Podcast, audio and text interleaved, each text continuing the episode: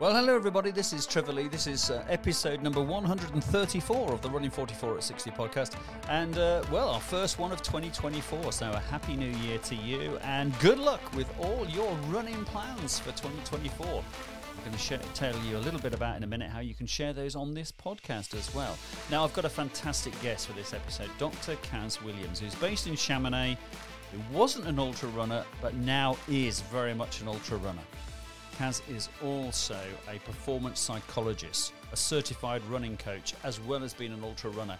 And she's going to share some really great tips and ideas for how to deal with the mental side of running. So if you're in for the arc of attrition, which most of you are listening to this, I know are involved in somewhere along the line, this could be a great episode for you, whether you're in the 50 or the 100, or indeed any event that you've got coming up in 2024 where at some point you're going to need a little bit of a mental boost because you're you know, part of you will be saying, "Oh, come on, you've got to stop now," and all this is you know we can't go on, we can't go on. So it's fascinating stuff. I really enjoyed the episode with Kaz. So uh, you know, tune, you know, keep tuning in throughout the whole of this episode to listen to some some fantastic stuff on that score and uh, I'll put in the show notes all the links to everything that Kaz does, her website, and all the running tips that she's offering, and all that sort of stuff. So, really, really great stuff. Now, before we go along and meet Kaz, uh, just a little shout out for the Cornwall Running Show, which is coming your way on Sunday, January the 14th, at the Heartlands Complex, which is just off the A30 in Cornwall, so very easy to get to. The show is uh, being put on by Tracy Waite, and uh, in the episode, I think it was 132, Tracy was on the podcast talking about the running show and all the great things that are going on there. But there's an addition to that because there's also a film premiere at 3 p.m. The film was made by Toby Lowe and it features uh, a lady who was running the Arc of Attrition 100 and didn't finish, but then she did finish the second year, and Toby was there to film it throughout. So it's going to be a great, great episode. It's Ali Bailey who he features in the film, and the film's getting its premiere at three o'clock at the running show. And the running show itself is ten till three, and then straight into the premiere. Now, on the next episode of the podcast, which will be coming up very shortly, I've got Toby on that on the podcast talking about the uh, the film uh, as well as his own running and particularly his fell running. So that's something to look forward to as well.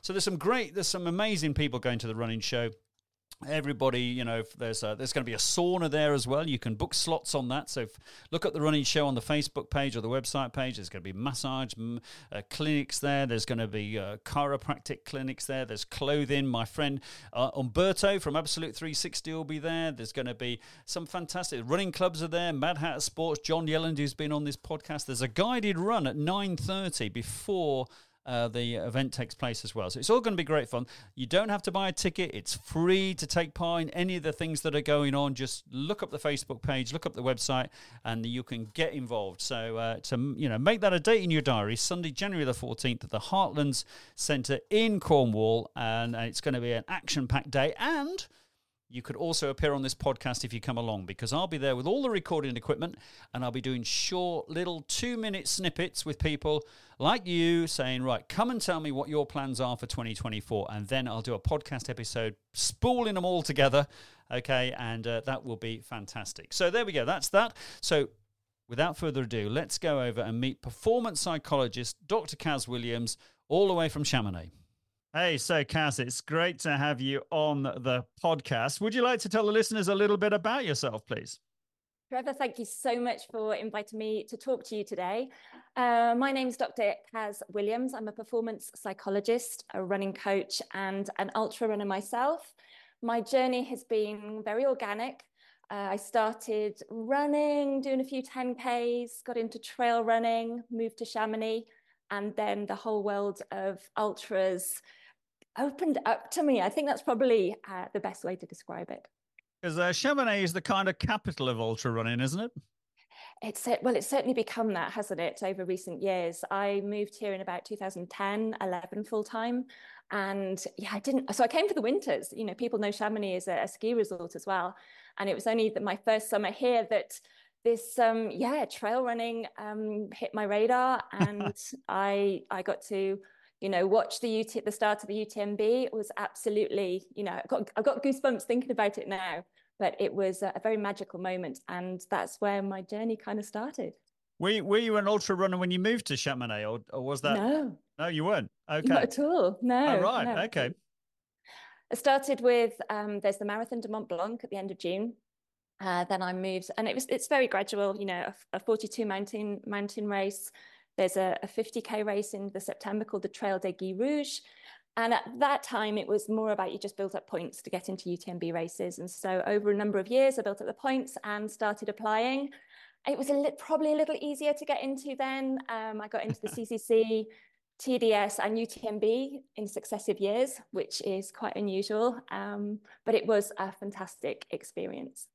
Yeah, it's very interesting what you say about you know get it a bit easier to get in because um, I had an old uh, college friend of mine on this podcast a year or so ago called Davey Hall, who um, has, has, unfortunately got injured and long retired from running. But he talked about doing the UTMB 20 odd years ago, where you just literally turned up, handed over a, a, bit of money, signed up, and he did it three years on the trot, just like that, just turning up and taking wow. part. Really, um, you know, no points or you know accreditations or anything. So uh, yeah, yeah, yeah, yeah. So so tell tell us what what I'd really like to know um, as we get into this podcast is about performance. You know, the psychology of performance. We've got the arc of attrition 50 and 100 coming our way down here in Cornwall very soon. I know a lot of the listeners are in for that.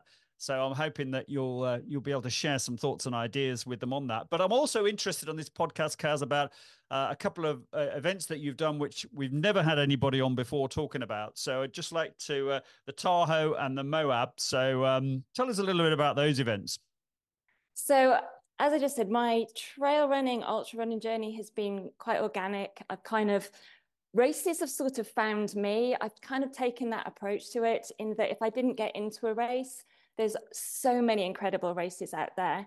And through travel, that's when I started going to the States each year and, and finding a race. And the the 200 um, 200 mile series by Destination Trails was a kind of it was quite new. Um, I think it had only been running for a few years when I did Tahoe 200, and it you know it's the challenge, Trevor, isn't it? it like like always, we we we, do, we know running is incredibly powerful. Once we achieve something, it kind of asks a lot more questions. We're like, oh, well, if I've done that, could I run a little further? Could I go a bit faster? And so, I mean, there was a joke, you know, 200s becoming the new hundreds, but I think mm. even like a 50k race is incredibly challenging. A 200 mile race is challenging.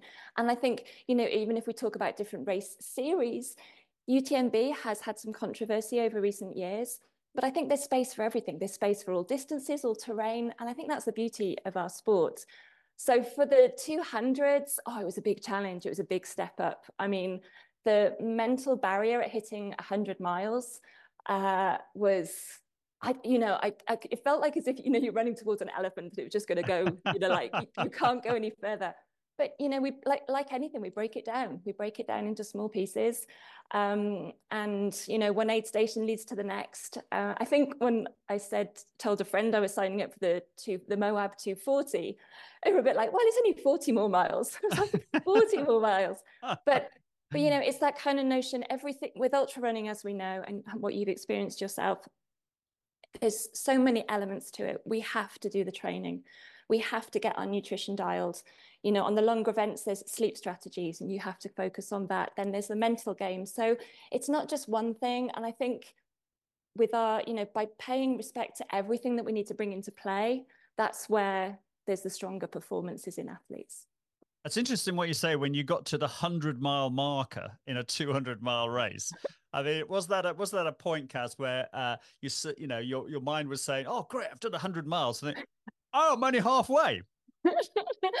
I think so. And I would probably say, you know, very honestly, in nearly every race, I probably decide and go, well, I suppose 100 isn't too bad. I can stop at 100 if I want to. But, you know, that's not the point. And I, I do joke as well in that, you know, I've paid to go to these races. I've chosen to do this. You know, if I can keep walking, if I can keep running, if I can keep moving, you know, I'm, I'm incredibly grateful to be able to do these things. And until I think, what did I see a post, you know, some of the, uh, gorgeous banners that people put up at races. It's like, um, one day I'm not going to be able to run, and today isn't that day.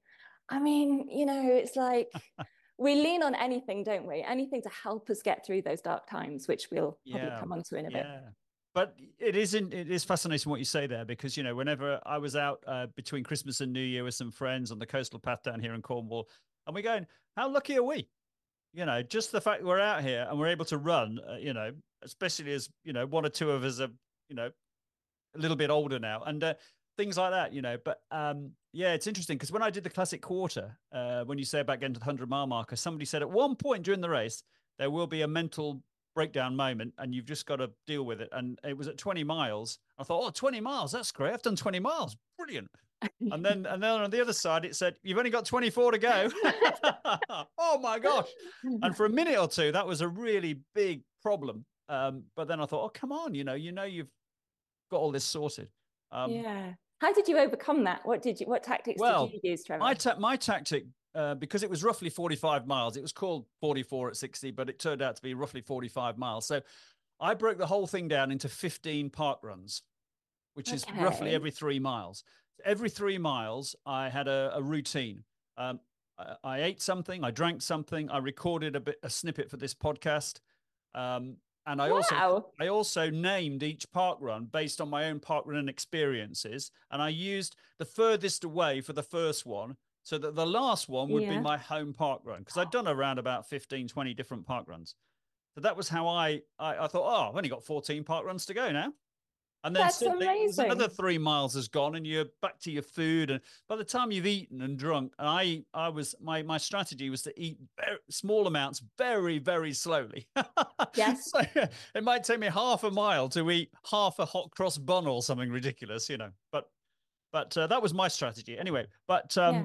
So those events, um, when did you when did you launch into the 200s and the 240s? Then when did you do those? So that was 2016 was when I did. Tw- uh, sorry, 2017 was when I did Tahoe 200. Okay. Um, the following year I did Moab. That was the same year I did Barkley, and then um, then COVID kind of hit. I okay. did Euro, Euro 100.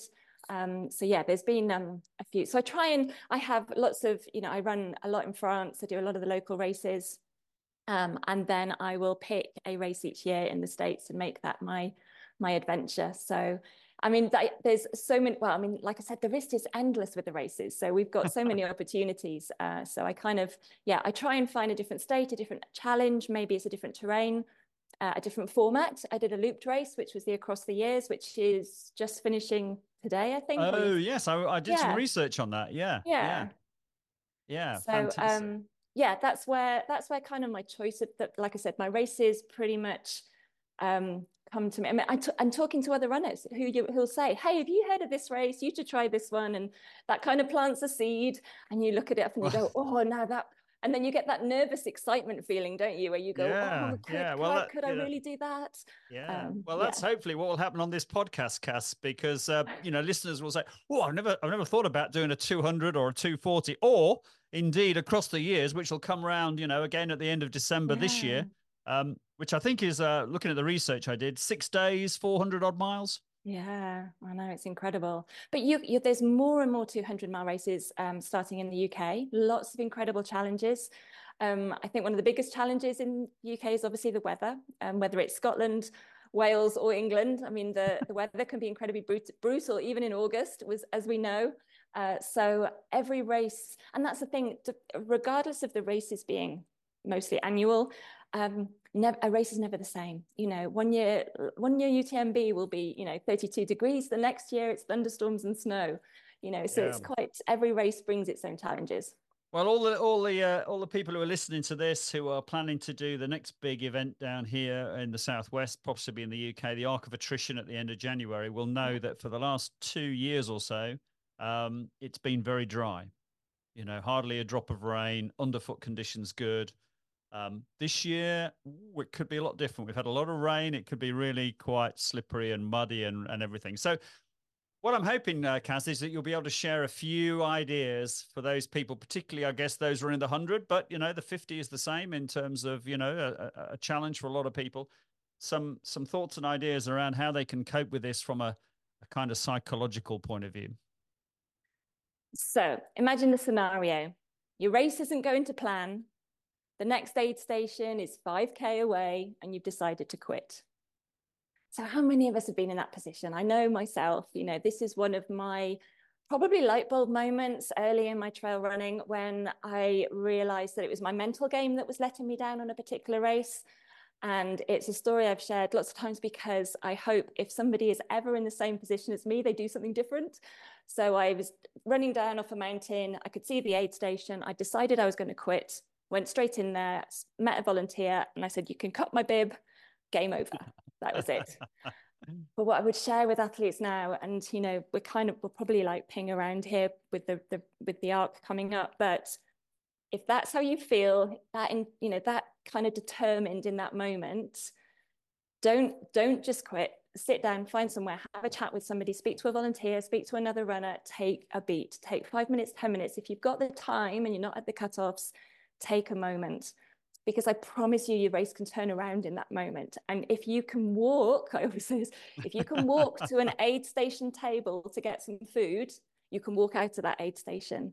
And I can't promise you it will be two minutes, two miles, 2K, 20 minutes, two hours, but you will turn that race around. And as like you said, hitting that that um, 20 mile marker for you, sometimes it can be just a matter of getting back out there and you go, oh my God, I've just done another 5K oh, I'm back in the game. You know, it can switch in any moment. So for me, that's where I think I knew that I had to really work on my, oh, that was letting me down. So I needed to put the effort in.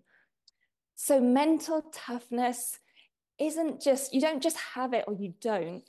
It's not that um, mentally tough people never fail. That's, they do fail. What they do is they figure out what happened and then they come up with a plan to then try and prevent it from happening again. So they find the tools to be able to deal with challenging situations, or as we talk about it, going into the pain cave, deep into the pain cave.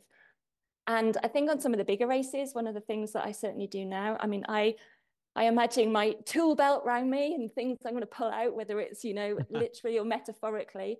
Um, but the minute I find myself uh, deep in that pain cave and the negative thoughts start spiraling, I try and welcome it. I go, oh my goodness, you're here, like old friend, like, you know, welcome. This is the moment I've been waiting for because ultimately that's what these ultras do. They chat, you know, these big events, they challenge us. Why we sign up for them to see what we're made of.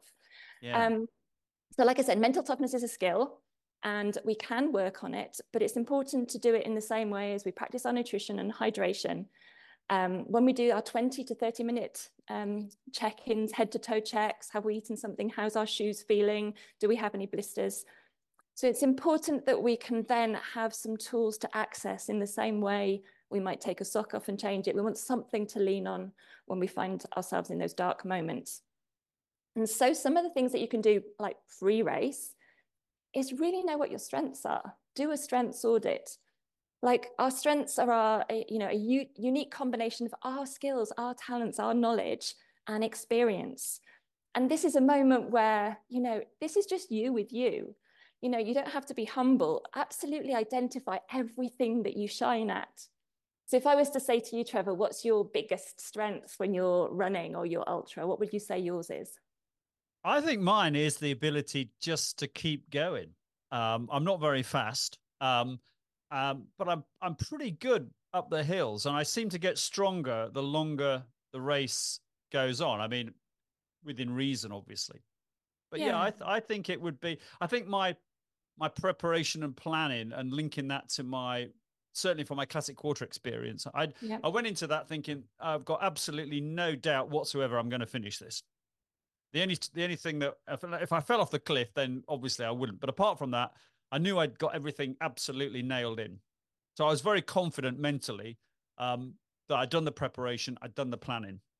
Yeah, you've hit the net. That's a really important aspect because I think when we're training, when we're at home, when we're having rest days, when we're in recovery, we're doing our foam rollering. If we've got our race coming up, so we know when it is, that visualization of you finishing that race is incredibly powerful. Now we can do it in our thought. We can just think, hey, the race is coming up. I know what the finish line is going to be like. Or it might be a race that you're traveling to and you've got no idea what the finish line is going to be like until you reach it. But you've got to see yourself crossing that line. Imagine roughly what time of day it's going to be. If you've got crew with you, are you going to be high fiving? Are you going to like dance across the line, do a jump? are you going to crawl if you're in so much pain? But are you going to see yourself crossing that line? And that in training and before the race is really important that is something we have to invest in. And sometimes um, visualization works. I mean, every aspect that I'm going to mention as you know could be an hour's chat on its own. But visualization is really good sometimes as we're going to sleep, we're relaxed, we're calm, and we just start thinking about our race. And it can be a one minute thought. I'm gonna, I'm gonna finish this race, you know, and repeat. And it's almost like I'm gonna do this. When we're in the race, don't focus on the finish line because the more we go, oh, it's like 30 miles, 40 miles, 50 miles away. What we need to what we need to focus on the race is the next aid station or the next 5k as you did with your breaking it down. So having that that is a really important aspect that we can do pre-race is really see ourselves finishing that race. So you hit that's a really good you've already got that that tool. Well, it, it's interesting what you say about the finish line, Kaz, because in the classic quarter, you get to the last aid station is called the Minack, is at the Minack Theatre, iconic place down here, and um, you're you're five or so miles away, and my my one goal was to get there before the cutoff because then you're, okay. you're free to finish. But people did say to me, I'd never run that the fi- final section. They say you will see Land's End, which is the finish, several times, and it oh, never gets any closer. so don't don't look up, don't look at it. and and and you, and it's exactly what you do. You go down, you come up this thing, you can see it. Oh, it's not very far away. Then you suddenly you're going down again, and then back up again, and that continues on several times that's um but yeah that's that's really interesting because uh, you know in the arc 100 people are going to be out there well they've got 36 hours to complete 36, it yeah. Um a lot of that will be in the dark. Um and do you find that from your experience is it harder mentally to run in the dark than in the light? Or is that just something you, you get used to? So from a kind of um personal aspect, I love running in the dark. I really enjoy the night running. Um, even if conditions are challenging, I find that because probably by that point you will spread out a lot more, so you have a lot of solo time, or you might be with two or three other runners, and you you know you quite you kind of maybe um, leapfrog each other. So I love the nighttime running, but from um, a I suppose physical would be the right word. Um, I learned a hard lesson in that I had like a, a 30 buck um, head headlamp when I first started trail running. My first night race, I'm on this trail and like this beam came behind me. It's lit my shadow on the trail. and like, I was like, oh my goodness. And this, this girl came storming past me, you know, excuse me, blah, blah, blah, blah, blah, all this kind of stuff. And I was like, what? And She lit my trail for me and then she disappeared. I went back to this like dinginess. so if you want to run fast at night, you get a good headlamp. So right. that's kind of like, that does make a difference. I would also say is that kind of slightly aside from the mental aspect, but always test your headlamps. We know we have lots of apps with them now. I use the, the Petzl NAO+. I've got three different settings. I know the duration because certainly for the arc being very long, it'll be a long night rather than, you know, middle of summer. So they need to know that their head torch will last that duration at a beam that they're happy with running, um, right. certainly on technical yeah. trails. And the backup torch is just, I'm, i go off on tangents, but the backup torch is generally if you're changing the battery for your main. So have that main torch is the one that you rely on. That's your kind of like your go-to. So that's night. Yeah, nighttime running is great. I love it. if you haven't done it, again, if you've got a month before the race, get out in the dark now. I mean, it's easier because they're not, you know, got dark mornings and dark evenings, but um, get out there, get on some trails where you perhaps haven't got street lamps and practice with your head torch. So you talked about doing a strengths audit. Yeah. What, the next one is like so your training diary. So if you've put in the work, we start getting closer to race day and we start questioning everything we've done. Um, and so right, we evidence suggests that when we write things down, we better process what we're experiencing. And before a race, I'll always suggest to our athletes, go back through your training. Remind yourself of those long runs that you put in on a cold, snowy, icy, wet December. Um, these, you know, that's when you you were building mental, even though you might not have been aware of this, you were building mental toughness during that race and remind yourself, oh yeah, I did do four hours in sleet and snow and, you know, seven o'clock at night when I've just done a 12 hour day, you know, so use your training diary as an anchor to kind of remind yourself when you're coming up to your race, it's, it's say it's race week of all the great training you've put in. But if you've, um, if you've still, say you've used treadmills through the winter and you've kind of kept it a bit cushy, you've still got a month to get out there and do something outside your comfort zone. So we've mentioned running at night. If it's hammering down, even if you go out for a 20 minute run, check your kit. It's, it's imagine leaving your house is the equivalent of leaving an aid station. Okay, it's hammering with rain. Just say you're going to do 5K. You know, I'm not saying that you're going to have to beast yourself, but let's say it's a wet night. You imagine you're leaving an aid station at eight o'clock at night into the rain. Test your gear, see what your waterproof trousers are like. I mean, let's hope for a really dry arc, shall we? That would be, you know, amazing for the runners.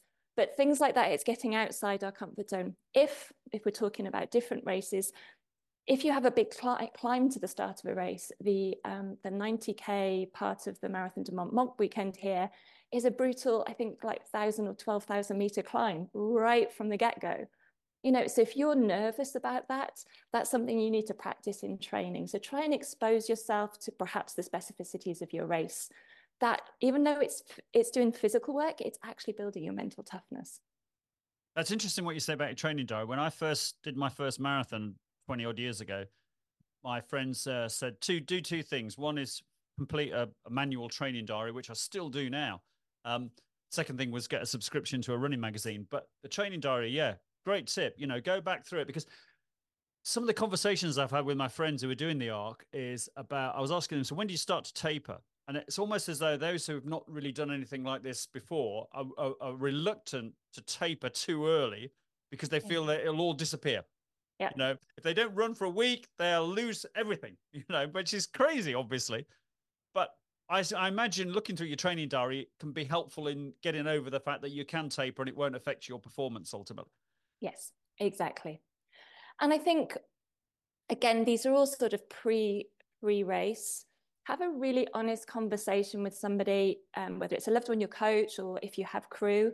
Um, your why for this race you know actually say hey can i just share with you why this race is really important to me i mean i know that's a buzz thing at the moment you know knowing your why but i think sometimes unless we say it out loud it's the same as writing it down or write it down somewhere i am doing this race because and it can be a whole host of reasons it can be because you love the community of that race or it's your first of that particular distance or it's a race that you DNF'd previously and you want to go back. So I think having that conversation because again, when it's two o'clock in the morning, hammering with rain, you almost want to be able to smile and go, oh my goodness, I asked for this. I'm doing this. I really wanted to do this because, and you have that, that why. That's a really important aspect.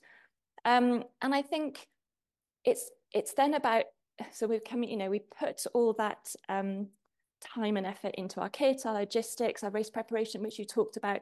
This is all really important stuff. You know, you can't rock up at these races and, you know, just packing the stuff in the in the you know the morning or whatever you know the number of times i've unpacked and repacked my my my vest you know with did i really put the waterproof gloves in you know everything comes back out again but i think an important thing is you get everything ready everything that you know, whether it's the obligatory equipment, your pack, how it sits, wear it around the house, run up and, you know, because it feels very different to our training packs generally. Um, and then sit down and write. One of the other um, things I ask athletes to do is the what if plan. Right. Now, this this isn't about um, what would be the word like the law of attraction. By saying it, you're going to in, in, attract it. But really, I think one of our jobs as ultra runners is our ability to be able to adapt and overcome things um, in the moment because we don't know, you know, we do an eight hour run to know what an eight hour run feels like. It's an, only eight hours will you know how you're feeling, thinking, how your stomach is, how much, you know. So I think your what if plan, and I always use the example, I've had two examples, is a pole snap. You know, if a pole snaps, what are you going to do? And then the other one is the drop bag doesn't arrive. What are you going to do? So you think of all, all the worst things. You fall and you hurt yourself. I'm not injured, but you cut your knee or something. Just try and think through, okay, what would I do? Okay, you get your first aid care, you deal with it. I think this is, if we're sitting on our sofa with our cup of tea, you know, a week before the race, if you go through all the possible things that could go wrong, when you're in the race and say it does happen, you can thank the you of the, the you sitting on the sofa going, ha, I thought this one through. I know what I'm going to do. And I think that as a strategy is because we need, it's about energy. So we have so much, we only have so much energy. And that energy we want to put into running. We don't want to expend it panicking or worrying that we've broken a pole. We've got one pole, we carry on. Our drop bag's not there. The aid station will have food. We've got our obligatory kit with us. We're going to be okay. You've done a long run without a drop bag before. And so really try and think things through and mitigate if you can um, scenarios that you think might happen for you. So it, it sounds like you're you're taking out the potential surprises. It's, exactly. That's a good good way of putting it. Because you want to conserve that energy. Yeah. Yeah. Yeah. Because also I think um inevitably when you're doing this and I, I found this to a certain degree you you do think about things you start to think about things that could happen even though you know they're not going to or there's yes. very unlikely there's a very small minute chance and then of course that in your mind that can kind of escalate a bit more as well you yes. know i remember a part of the part of the classic quarter course towards the about three quarters of the way in there's quite a when i did the recce run there's quite a dramatic edge of the cliff moment and um, when i did it on my own in training i was thinking oh my god this is a bit close to the edge not having you know a great sense of height anymore and things like that and but in the run itself, I was running by that time. I was running with a lad who was quite a lot younger than me, and and I'd met him about two thirds of the way in. He was going to pack up actually, and I said, "Well, just run with me for a bit." And then he said, and then he came back, and then he went off, and then he came back, and he said, "Oh, can we just keep running together?" I said, "Yeah, yeah, yeah." So when we got to that bit, I was the kind of I was put myself in the position of being the race leader for you know the two of us. So I said, "Oh, I know where this bit goes. Follow me around this around this output," and I went straight around it. Never even thought about it because I was kind of showing yeah. him the way. Um, and my concern that it, I was when I got there in the race, my legs would be really tired, and I was thinking, "Oh my god," you know, and it and it just I just went I went straight through it because um, I was kind of having to, you know, I put myself in that position of of our little group yeah. leader. Yeah. And I think, and things like that. So, what you achieved then, I would say that's a small win.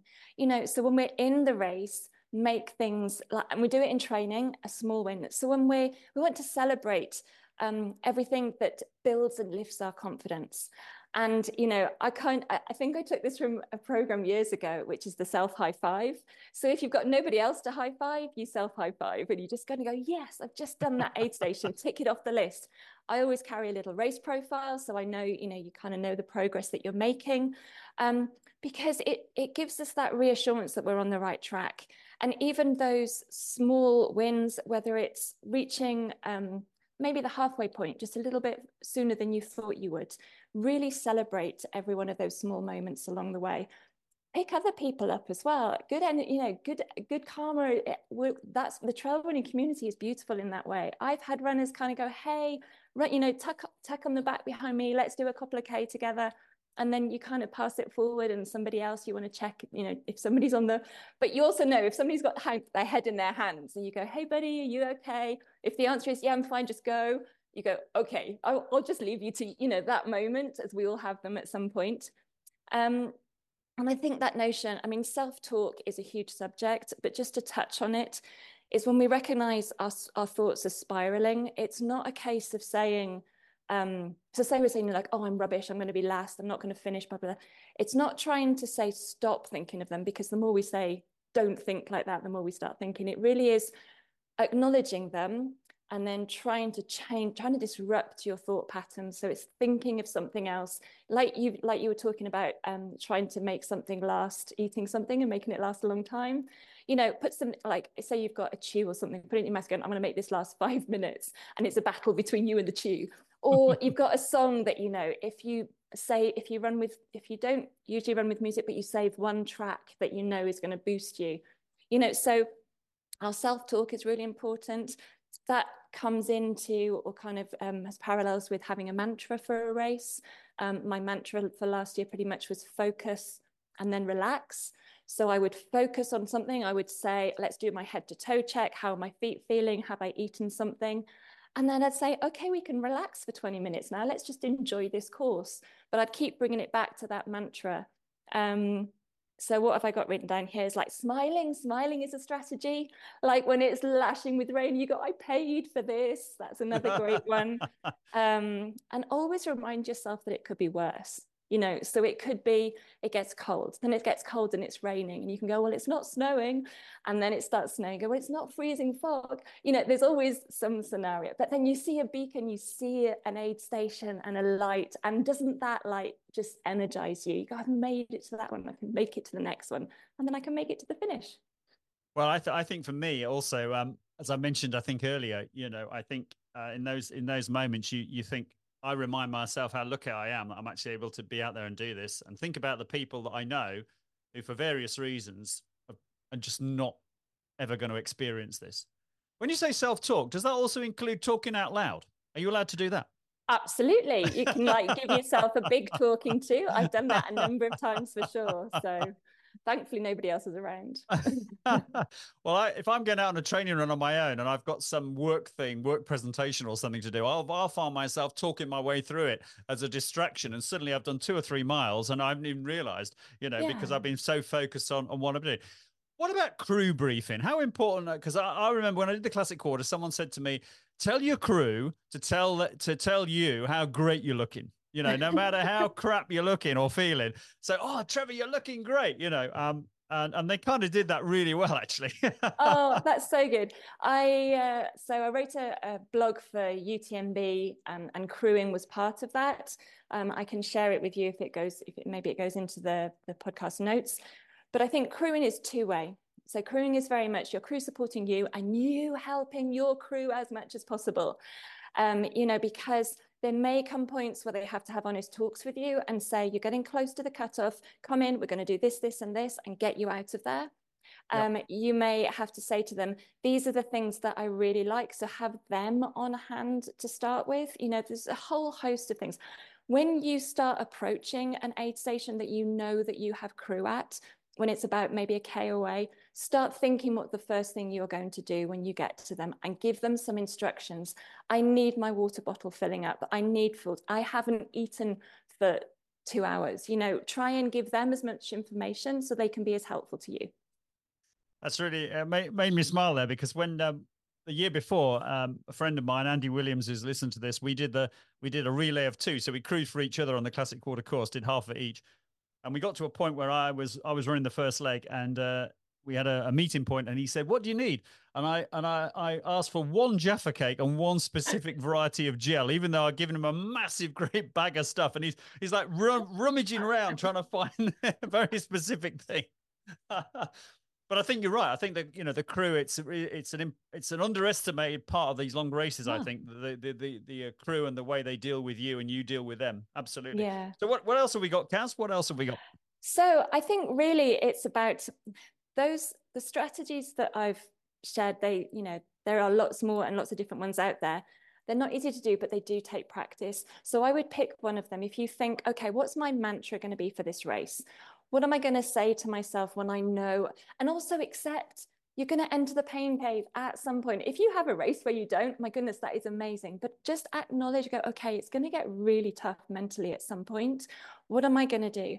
Am I going to play some music? Am I going to start singing out loud? Am I going, you know, am I going to start repeating my mantra? I think, um, I think one of Courtney Dauwalter's mantras, I remember her mentioning it um, a few years ago, which is this is it'll be fine i'm fine it will you know it, it, will all be fine in the end or something like that and she just did it on repeat.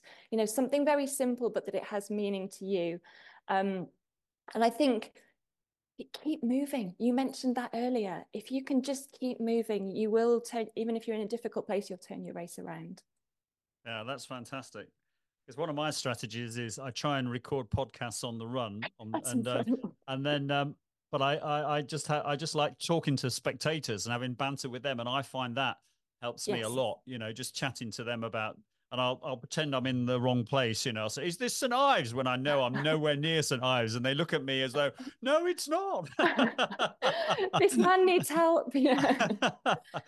Great stuff. So, um, Kaz, how can people find out more about you if uh, if they want to follow this up, and uh, what what you know what can you offer them on a on a kind of coaching basis? So uh, our company website is mettlerunning.com and it's the same on social, which is at, at Mettle Running and then Mettle Running on Facebook. And my personal Insta is Mountain Kaz. We offer coaching. We also do consultancy calls with athletes. So if you know people's coaching has gone really well, but they have a big A race coming up, like I had a chat with a gentleman who was running Tahoe 200. He DNF'd it three times. But we just had an hour chat. So we offer that support service as well. If somebody just wants to have a talk through and just offload everything about their race. We do mental toughness training. Um, and those can be in packages. Uh, we can talk specific, and we can do it with groups as well. So if you've got a couple of you and a couple of buddies want to learn some more mental toughness strategies, we can arrange those workshops as well. Fantastic. Well, I'll put all the links in the show notes for people to click on and find you. And uh, what about your plans for 2024 then? What have you got lined up? Gosh, well, I haven't got anything fixed yet. I'm still waiting for a couple of lotteries to happen. Okay. Um, once I find out about those, I always have like I'll have that anchor race that are maybe the harder ones to get into to see if I do or don't, and then I'll pick um, smaller races that it's just a nice sign up. But yeah, I need to. I did quite a lot of flatter running last year, so I'm looking to get my mountain legs back this year. Great stuff. Well, it's been an absolute pleasure having you on the podcast, and I'm sure all the listeners will uh, will have gained a huge amount from this, Kaz. So thank you so much for sharing some great insights and, and ideas. Trevor, thank you so much, and good luck to everyone racing at ARC and any other you know ultras that are happening this month. So um, January January is a tough month to race, so like huge kudos for that. Absolutely. Well, um, we'll, we'll be uh, we'll be uh, checking in on some of the runners after they've completed, including I think your colleague Harriet, who who, uh, who fixed this up because um, uh, we kind of had an email exchange about fixing this up, this uh, interview with you, and then uh, gradually she revealed she was uh, doing some running, and then it turned out she's doing the Arc Hundred. So there we go. So Harriet Frost, good luck to you, um, and uh, I'm I'm hoping to get persuaded to come on this podcast and talk about what happened when she did it. So. But we'll Excellent. See. No, we'll good luck. Yes, absolutely. Trevor, thank you so much. It's been a pleasure. Kaz, thank you. Well, you know, that was great, wasn't it? And, and, you know, it is so important, isn't it? Getting to grips with the mental side of running. And that, you know, for a lot of people, that could be even a half marathon, a marathon, uh, you know, but obviously to an ultra marathon. And then, as Kaz said, you start to think, you know, can I do the 50? Can I do 100? Can I do 200? And uh, some great tips and ideas. And I've put all of those in the show notes. So that's what's, uh, you can go on there and, and, find out about Kaz and all the coaching options that she has and offer to you as well. And don't forget, in the next episode, I've got Toby Lowe coming on to talk about the film that he made uh, with Ali. Where are we? Ali Bailey. There we go. About the Ali's uh, Ali's journey to the finishing the you know, the Arc of Attrition in 2023. So that's a film premiere. It's going to be fantastic. There's a book coming out as well that goes with that. So, uh, you know, that's a real bonus. So come along to the running show and listen out to the next episode. But don't forget the running shows on Sunday, January the 14th at the Heartlands Complex, just off the A30 in the Redruth Camborne area in Cornwall. So it should be pretty easy to get to. Right, let's uh, let's get cracking now and then get ready for the next episode. And Toby Toby Lowe talking on the next episode. See you then.